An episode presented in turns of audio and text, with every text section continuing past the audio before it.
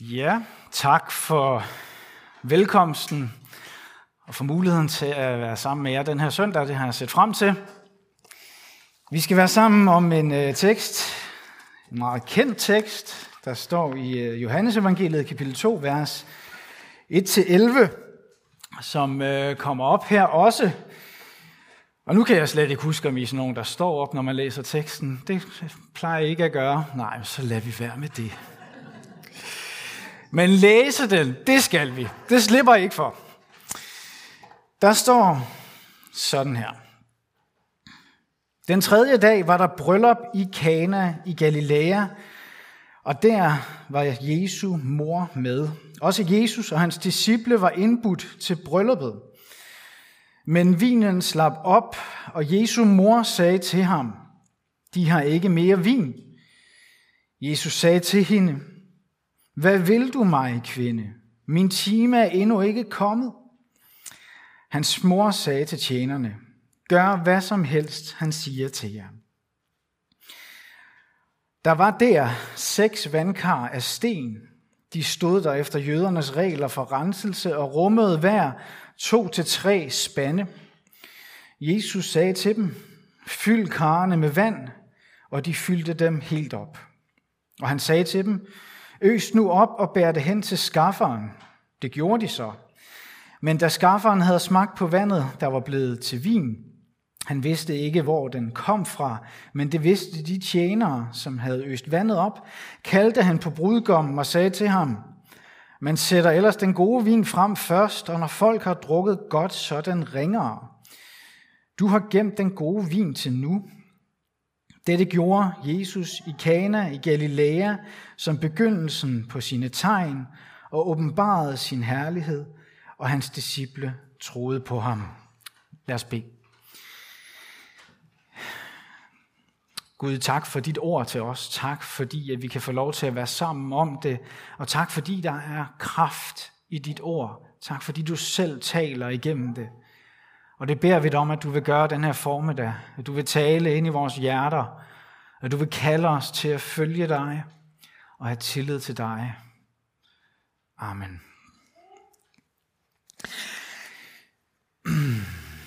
Der er ingen tvivl om, at det her det er en af de mere berømte tekster i Bibelen.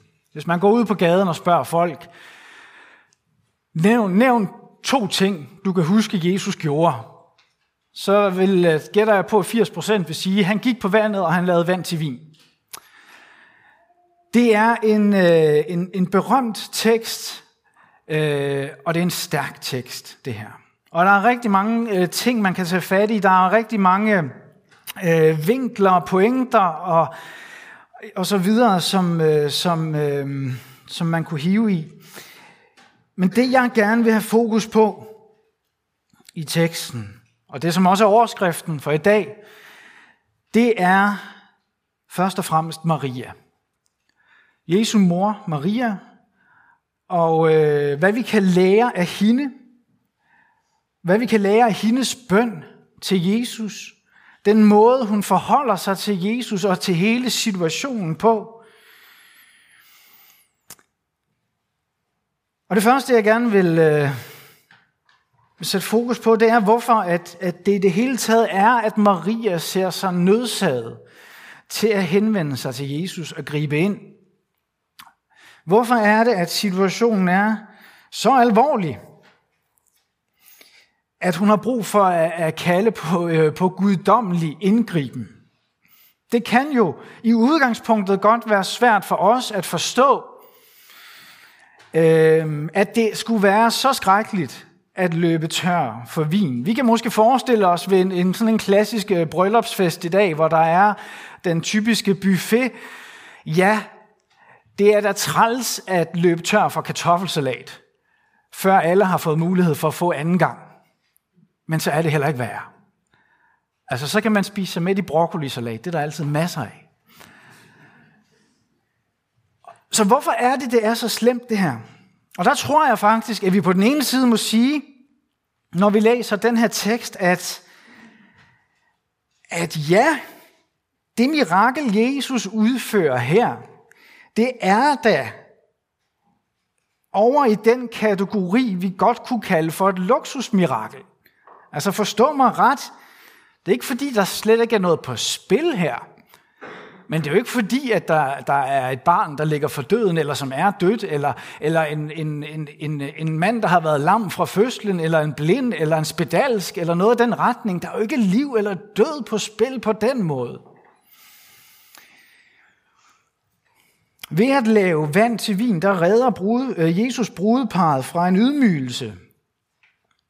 Men så heller ikke mere. På en måde, så minder det her mirakel altså til dels om, om de andre mirakler, vi kender fra Jesus, hvor han for eksempel laver, øh, skaffer mad til tusindvis af mennesker. Vil de mennesker have overlevet det, hvis Jesus ikke havde gjort det? Ja, det ville de. Der var ikke nogen, der ville have døde af sult ude der på sletten, hvis Jesus ikke havde skaffet mad til dem. Men Jesus han gør det alligevel. Jesus han så på dem, de her folkeskare, og så fik han ondt af dem. Hvorfor fik han ondt af dem der? Fordi de var sultne. Fordi de var sultne. Ikke døende. Ikke, ikke lidende af, af livsfarlig sygdom. De var sultne. Så sådan et mirakel som bespisningsunderet og miraklet her i, i Kana, som vi har læst om nu, minder os om, at Jesus har omsorg for dig og dit liv og din hverdag. Ikke kun når du står i de store livskriser, når alt er på spil. Han har omsorg for dig, når du er sulten. I det helt små. I det, som du næsten selv ikke regner for noget. Og Jesus havde omsorg også for det her brudepar. Maria kunne godt have arkiveret det her problem under den kategori, der hedder ikke vigtigt nok, ikke alvorligt nok, eller måske, måske for, for, for denne sidigt, for, for værtsligt på en eller anden måde, ikke åndeligt nok. Og især når der er tale om vin, som jo ja, en, en, en dejlig alkoholisk drik, men som trods alt godt kan, kan, kan, kan have et vist blakket ry i visse kredse. At, er det virkelig åndeligt nok at bekymre sig om det? Men vi må virkelig ikke falde i den fælde at tro, at noget skulle være for småt eller uvæsentligt eller for kropsligt eller dennesidigt til at belemre Jesus med det. I Bibelen er det helt klart, at, at Gud ikke skældner på den måde, som vi så ofte gør, mellem vores krop og vores sjæl. Vi kan ofte komme til at tænke, at ja, vi er selvfølgelig både krop og sjæl som mennesker, men vi ved jo godt, hvad der er det vigtigste, kan vi tænke. Det er selvfølgelig vores sjæl. Og kroppen er et hvad vil sige, et, et, et, et, et, et, en skal, et redskab, eller hvad vi kalder det, for sjælen, for det vigtige. Ikke et uvæsentligt, ikke en væsentlig ting, men vi, vi tænker, vi ved, hvad det vigtigste er. Men sådan skældner Bibelen ikke. Bibelen skældner ikke mellem krop og sjæl på den måde. Bibelen har især ikke det, den tanke, at sjælen skulle være vigtigere end kroppen. Tværtimod. Ikke tværtimod, men men Bibelens menneskesyn er, at krop og sjæl er lige vigtige. Lige vigtige. Og de kropslige problemer er ikke underlagt de sjælelige problemer, men de er ligestillet. Vi kan så nemt komme til at tænke lavt om vores læme og vores krop set i forhold til vores åndelige dimension – men der kalder Bibelen os til at tænke anderledes. Bibelen lærer os, at den dag, at vi skal betræde den nye jord, så skal vi ikke gøre det som kropsløse ånder. Nej, så skal vi gøre det som en enhed af krop og sjæl og ånd. For det er det, vi er skabt som. Vi er ikke, fuld, vi er ikke hele mennesker uden vores krop. Vi tror på kødets opstandelse, ikke sjælens himmelfart. Og vi må aldrig tro, derfor må vi aldrig nogensinde tro, at noget er for kropsligt til Jesus. Noget er for denne side, for værtsligt. Aldrig. Kroppen er ikke mindre værd end sjælen. Og så lige en parentes her. Fordi når vi læser den her tekst, så er noget af det, som mange slår sig på, det er den måde, Jesus afviser Maria på til at starte med. Der står i den danske oversættelse, da, da Maria kommer til, til Jesus med problemet, så siger han, hvad vil du mig, kvinde? Hvad vil du mig, kvinde? Øh, for det første, så skal man øh, lige, man skal tænke over, at det er en dansk oversættelse, og det, det lyder altså ikke helt så, så brutalt øh, i den græske grundtekst. Det er, det er ikke en, altså, det er ikke, Jesus er altså ikke helt så uhøflig på originalsproget, som det lyder på dansk.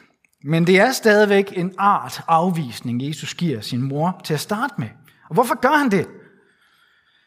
Hvorfor, hvorfor, hvorfor kaster han sig ikke bare direkte ud, og det siger, yes, det var lige præcis det, du skulle komme og sige til mig, mor. Fordi selvfølgelig vil jeg gerne hjælpe her. Det er da sådan, Jesus plejer at være. Han vil da gerne hjælpe, vil han ikke det? Jeg tror, at grunden til, at Jesus til at starte med lader til at, at, at være afvisende over for den her bøn, det er, at øh, han var bange for at træde ind for tidligt på scenen, på den offentlige scene som Messias. Fordi det at være Messias, den salvede Kristus, det var uundgåeligt en offentlig rolle. En offentlig rolle. Og på det her tidspunkt i Jesu liv, var han endnu ikke trådt ind i den rolle offentligt. Jesus havde sammen med sin himmelske far fra evighed af lagt en plan for, hvordan tingene skulle forløbe, hvornår han skulle træde ind på, på den her scene. Og den tid var ikke kommet endnu. Men vi kan se, at Jesus alligevel hjælper. Han griber alligevel ind på Marias bøn. Men når han gør det, så gør han det så anonym som overhovedet muligt. Af de mange personer, der er til stede ved festen, der er det, så vidt vi kan se, kun Maria, tjenerne og disciplene, der ved, hvad der er foregået. Og ingen andre af gæsterne ved festen, end ikke brudeparet, kan vi læse om, ved besked om, hvad der er sket, og hvem det er, der har hjulpet. Og da skafferen smager på vinen, så giver han fejlagtigt æren til brudgommen for den her fantastiske vin, som er blevet sat på bordet. Og Jesus retter ham ikke. Jesus går ikke ind og siger, hov, det var faktisk mig. Det var faktisk mig. Nej, fordi det var ikke det, Jesus havde interesse i på det her tidspunkt.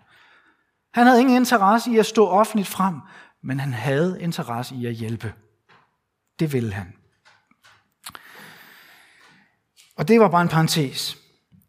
Og så for at komme tilbage på sporet, så, ja, så skal vi altså ikke være bange for at bede Jesus om hjælp i de ting, som måske kan, for os kan virke som luksusproblemer, eller værtslige, eller kropslige problemer, eller småting i vores liv. Fordi Jesus er virkelig optaget af det. På den anden side, så tror jeg heller ikke, at vi skal trivialisere, hvor stor en ydmygelse det faktisk var for brudeparet. Fordi der er helt sikkert noget her, som, som en, en, en kulturel kløft mellem os og de mennesker på det her tidspunkt, som gør, at vi kan være svært ved at forstå, hvor ydmygende det egentlig var for dem. Fordi det var ikke det samme som at løbe tør for flødekartofler. Det var det bare ikke. På den her tid, der var sådan en fadase, det var ikke bare en pinlighed, det var en ydmygelse, en skam, der sværtede brudeparets ære til, og deres familiers ære, særligt brudgommens familie, ville blive hårdt ramt, faktisk så hårdt, at, øh, at der kunne risikere at blive lagt sag an fra, øh, fra brudens familie og øh, mod brudgommens familie på grund af den her skam. Så selvom der ikke i det her tilfælde er liv eller død på spil, så, så, øh, så er der stadig noget på spil. Der er faktisk skam på spil. skam, udskamning, offentlig udskamning. Og derfor så er det naturligt for Maria at vende sig hen der, hvor hun ved, at der er hjælp at finde hos Jesus. Men det er også risikofyldt. Det er risikofyldt, fordi når man, når man står med sådan et problem, som de gør her, der er forbundet med skam, så er det nærliggende, en nærliggende strategi at prøve at holde øh, kredsen af, af mennesker, der ved noget om det, så, så lille som muligt. Så lille som overhovedet muligt. Jo flere, der ved det, jo større bliver skammen.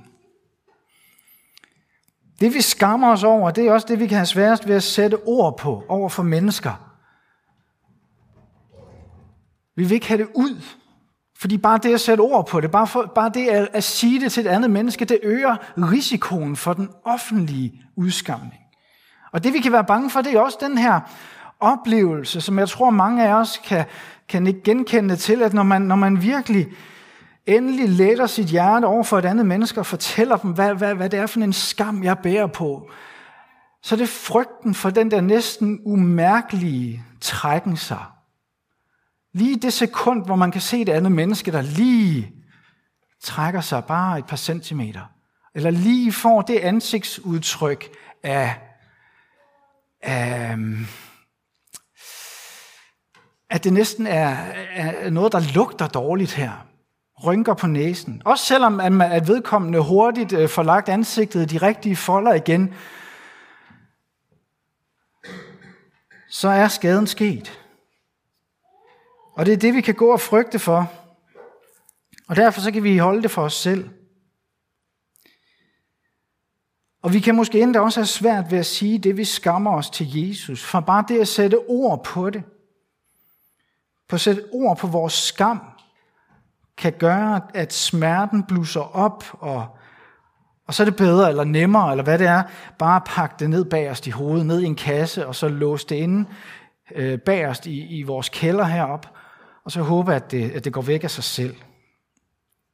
Men Maria, hun løber risikoen på brudeparts vegne, og lukker en person mere ind i skammen, og det er Jesus. Og det må vi øve os i. Vi må øve os i at ligne Maria og våge at lukke Jesus ind. Og våge os at lukke vores medkristne ind i vores skam. For Jesus, han reagerer ikke ved at rynke på næsen. Jesus, han trækker sig ikke. Jesus han, han kommer ikke med bedrevidende eller overlegne bemærkninger om, at så burde du også have været mere forudseende. Nej, Jesus han kan sagtens klare at være fuldt ud til stede i det, du skammer dig allermest over. Og mere end det, Jesus han har faktisk allerede været der. Det er ikke nyt for ham. Jesus bliver ikke overrasket. Jesus bliver ikke taget på sengen, når du kommer til ham med det, du skammer dig over. Han har allerede set det, og han har allerede båret det. Det har allerede været på hans krop. Du kan ikke overraske Jesus, uanset hvad det er, du kommer med. Han er kommet dig i forkøbet. Og så lad os se på den måde, Maria, de ord Maria bruger, når hun henvender sig til Jesus og forholder sig til ham. Og særligt så skal vi se på, hvor, hvor simpel Marias bøn til Jesus er. Den består af, af, af de her ganske få ord. De har ikke mere vin. De har ikke mere vin.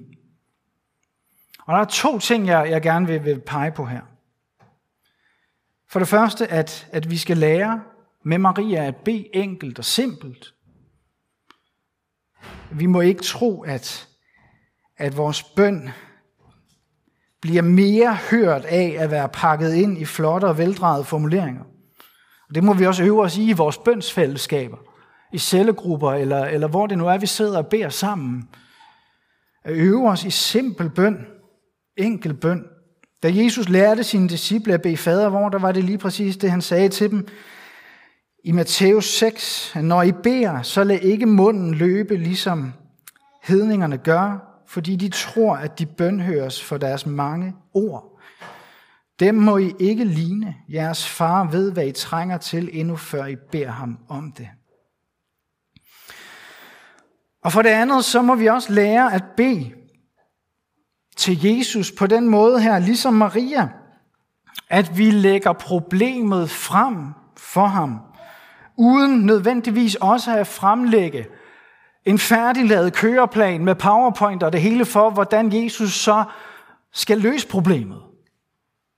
Hvordan han bør handle på vores bøn. Tit og ofte kan vi have den køreplan i hovedet, når vi beder til Jesus. Og så er det, at vi kan blive blinde for, hvordan Jesus faktisk bønhører os.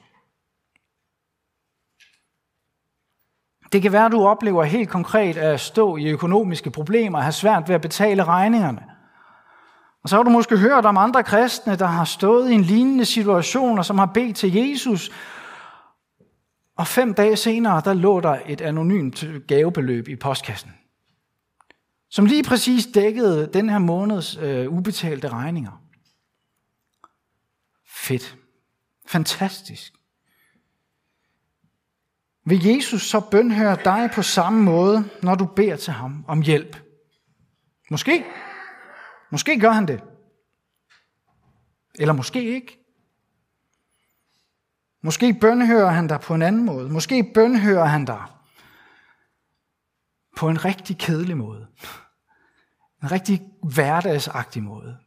Måske bønhører han dig ved at vise dig overraskende besparelser i dit budget. Måske bønhører han dig ved at lære dig nøjsomhed og afkald.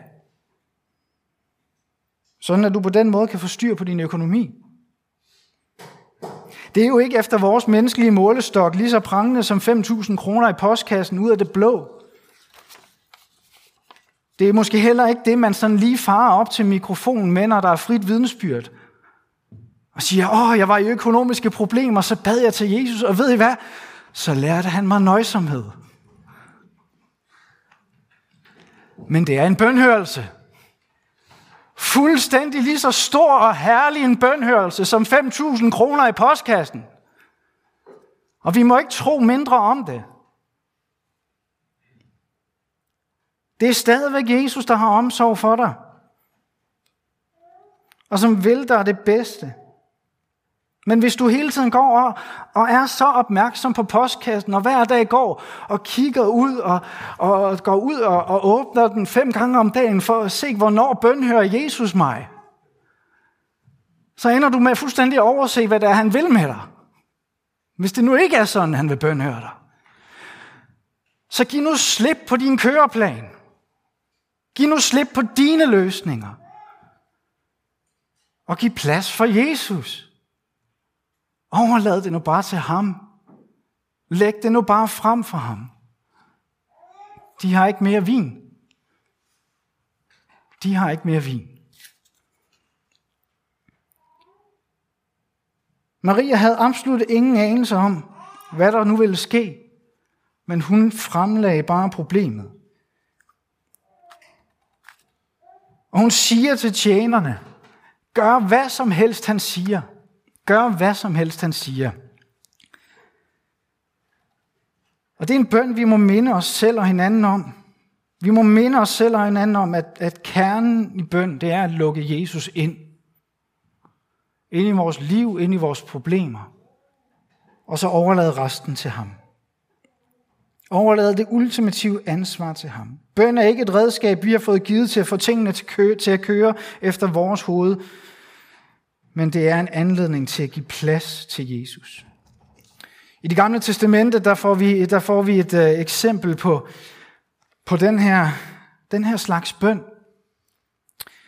I, øh, i anden kongebog, der, kan vi, i, der møder vi en af de få gode konger i, i Juda, det var Hiskia som netop har set, hvad der er sket med, med søsterkongeriget øh, i, i nord, i Israel, der netop er blevet indtaget og ødelagt af Assyriet. Og så sidder Hiskia nede i Jerusalem i, i Juda-rige og ryster i bukserne, fordi nu har Assyriet fået øje på ham og hans kongerige og hans hovedstad, og nu er de på vej. Og de sender, Assyriet sender et, et, et groft trusselbrev til Hiskia og siger, nu kan du bare vente dig, kan du. Og hvad gør Hiskia? Vi kan læse i kapitel 19, vers 14, da Hiskia havde modtaget brevet af sendebudene og havde læst det, gik han op i Herrens tempel og bredte det ud for Herrens ansigt. Og så beder han en bøn. En bøn, hvor han beder Gud om at gribe ind. I vers 19, Herre, hvor Gud frels os fra ham, så alle kongeriger på jorden kan vide, at du, Herre, er den eneste Gud. Hiskia fremlægger ikke en køreplan for Gud. Hiskia, han lægger problemet frem. Han tager det her brev, han har fået det her trusselsbrev, så breder han det ud for Herren. Og så siger han bare, hjælp, hjælp. Og Gud hjælper. Gud griber ind. Gud går med en, en engel igennem Assyr, Assyrernes lejr. Den nat, den selv samme nat, og dræber 185.000 mand og redder på den måde øh, jøderne, Judas folk fra undergang. Gør hvad som helst, han siger. Gør hvad som helst, han siger. Det er det ultimative udtryk for tillid til Jesus. Jeg er ret sikker på, at tjenerne ved den her bryllupsfest i Kana, de tænkte nok, at de havde bedre ting at tage sig til, end at begynde at fylde vand i renselseskarne. De havde ligesom tjent deres formål. Gæsterne havde vasket sig efter deres ankomst. Festen var i gang. Der var ikke brug for renselseskarne længere. Hvorfor i alverden skal vi til at fylde vand i dem nu? Der står, at hver af de her kar, hver af de her øh, kar kunne indeholde to til tre spande vand. En spand vand, det er cirka 40 liter, så det var altså op mod 720 liter vand, der skulle hentes og fyldes i karrene. Hentes ud i brønden, vel at mærke med håndkraft. Gad vide, hvad tjenerne har tænkt, når de har gået svedende frem og tilbage der og udført den her meningsløse opgave. Jeg er ret sikker på, at Jesus ikke har været decideret populær i deres øjne i det øjeblik. Og på samme måde så kan vi opleve, at Jesus kalder os til at gøre ting, som virker, ja, dybest set meningsløse. Ting, som vi ikke kan se, hvordan skal det på nogen som helst måde give øh, et meningsfuldt resultat, det her. På, på det, det, det, vi kom til Jesus og bad ham om, hvorfor skal jeg så gøre det her? Hvad skal det, hvad skal det nu ende med? Var det virkelig sådan, Jesus ville bønhøre os? Men vi må, vi må blive ved og ved med at minde os selv og hinanden om, om de her ord. Gør hvad som helst, han siger. For Jesus arbejder ikke efter vores hoveder. Og det skal vi være glade for, fordi vores hoveder, vores tanker, vores køreplaner er ødelagte, skævvredende af synden, af vores egoisme, af vores selvoptagethed. Vi har brug for, at Jesus gør tingene på sin måde og ikke på vores. Vi har brug for at lægge os selv og vores egne gode idéer til side og så stole på Jesus. Og vi må hver dag øve os i at gøre bønden til et rum, hvor vi øver os i den tillid til Jesus, hvor vi lægger, hvor vi lægger os selv og vores liv frem for ham og giver ham rum og plads til at virke. Vi kan så nemt komme til at tænke om Jesus som et redskab, vi kan bruge på den ene eller den anden måde. Ligesom at vi kan tænke, hvis vi går til, til lægen, vi har fået ondt i halsen, og det er rigtig irriterende, fordi vi har altså planer den her weekend. Så går vi til lægen, og fordi vi bare gerne vil have noget penicillin hurtigst muligt. Vi skal af med det her bøvl. Så vi går til lægen, vi forklarer hurtigt vores symptomer, og så siger vi så, at det kunne være super rart, hvis du lige vil udskrive noget penicillin, så jeg kan komme videre i mit liv. Men lægen siger, stop lige en halv. Det er alt for voldsomt. Det er ikke den vej, vi skal gå her. Du skal hjem og ligge under dynen og drikke noget te og se noget Netflix. Det er løsningen. Det var ikke det, du ville. Men det var det, lægen ordinerede. Så kan du blive sur og vred. Du kan smække med døren og gå hjem og, og bagtale lægen og skifte læge og, og skrive øh, vrede læserbrev til lokalavisen, eller hvad ved jeg. Men det afslører bare, at du aldrig nogensinde stolede på din læge. Du stolede kun på dig selv. Lægen var et redskab, du kunne bruge til at få, hvad du gerne ville have. Og lægens uddannelse, hans viden, hans, hans mange års erfaring, regnede du for intet. Du havde kun fokus på dig selv. Og sådan må vi aldrig nogensinde få det med Jesus.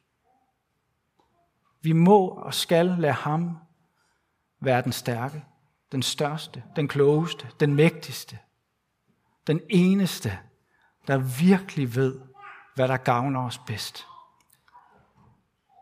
Så kan vi sige til os selv, gør hvad som helst, han siger. Så kan vi gå i hans spor, i tillid til ham, ikke til os selv. Lad os bede.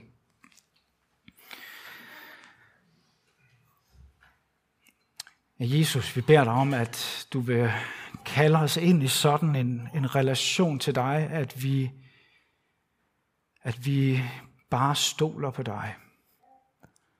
At vi bare tør lægge os selv og alt, hvad vi går og tumler med, og selv det, vi skammer os allermest over, hen til dig. Fremlæg det for dig. Og så bare stole på dig derfra. Vi beder dig om, at det må præge vores tro og vores liv, og det må kunne ses på andre mennesker, at vi, at vi hos dig på den måde har en fred og en hvile, som ikke kan fås noget andet sted i den her verden. Og vi beder dig om, at du hver dag vil, vil drage os tættere ind til dig, ind til dit hjerte, så vi der kan finde os selv. Amen.